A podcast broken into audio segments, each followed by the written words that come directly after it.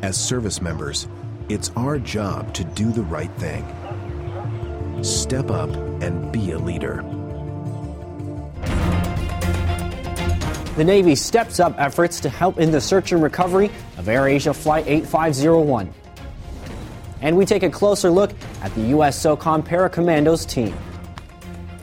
Welcome to D O D News Now. I'm Corporal Jonathan Herrera.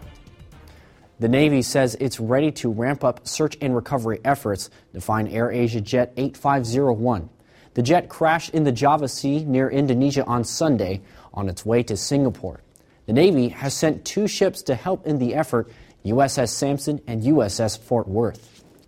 She's being outfitted with side-scan sonar um, in case that would be needed. As you know, that is a, a fairly sophisticated piece of technology that allows us to map the ocean floor, at least to be able to help find wreckage and debris on the ocean floor.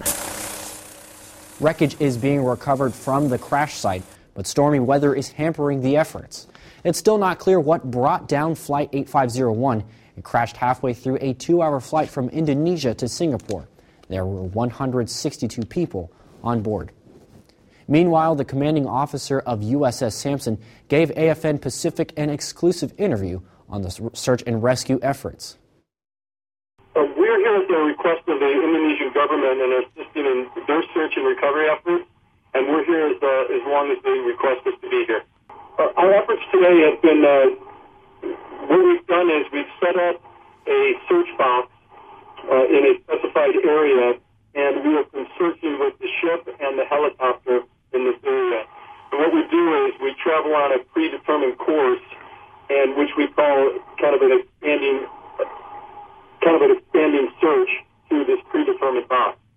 Uh, the Rescue Coordination Center and all the ships uh, that we've been working with, It's been, it's just been a great uh, working environment, and the Indonesian government has made great efforts in uh, setting up these search efforts. Uh, we find great gratification in being able to assist the Indonesian government in these search efforts in order to bring closure to the families and passengers of AirAsia Flight eighty-five oh one. The U S. Special Operations Command Parachute Team represents their command special operations forces worldwide and all of the support personnel of SOCOM by performing aerial demonstrations and interacting with the American public. Marine Staff Sergeant Jason Price has more on the Para-Commandos training and the team. The U S. Special Operations Command Parachute Team, better known as the Para-Commandos, helps educate the public about SOCOM. To do that, they normally grab people's attention by performing aerial demonstrations. One of the ways they refine their skills is by practicing free-fall maneuvers in a vertical wind tunnel. During the vertical wind tunnel training, we have the opportunity to replicate a skydive uh, without actually using a plane, uh, without actually having to go through all the steps of uh, loading the aircraft, going through airplane fuel, all those expensive parts and um, tedious parts of the the skydive, and we can just focus on the training portion, which is falling out of the sky. Marine Sergeant Corey McKenzie is new to the team. Although he has jumped recreationally in the past, this is his first time training to jump for the military. His first position on the team is to fill the vital role as a ground crew member.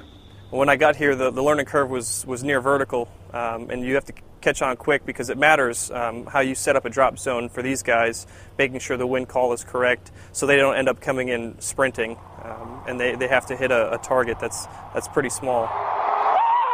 Based out of MacDill Air Force Base, Florida, the Para-Commandos are the face of U S. SOCOM. The demonstrations they conduct throughout the United States represents one of the insertion techniques that someone who is operational within the command learns to execute. Although they may make it look easy, months of preparation goes into each event. It's not just hopping a truck, going and jumping.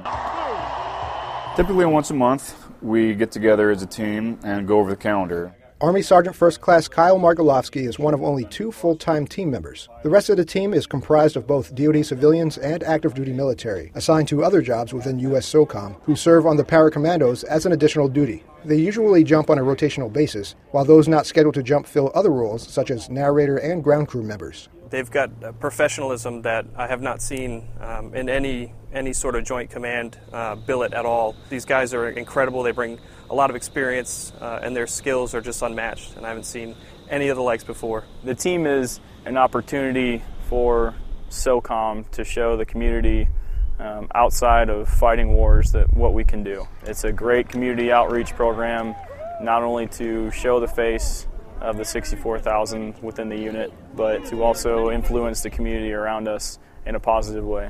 Marine Staff Sergeant Jason Price, U S SOCOM Public Affairs. And that's it for this edition of D O D News Now. For more on the stories you've been watching, go online to defense dot gov, and don't forget to check out the D O D Facebook and Twitter page.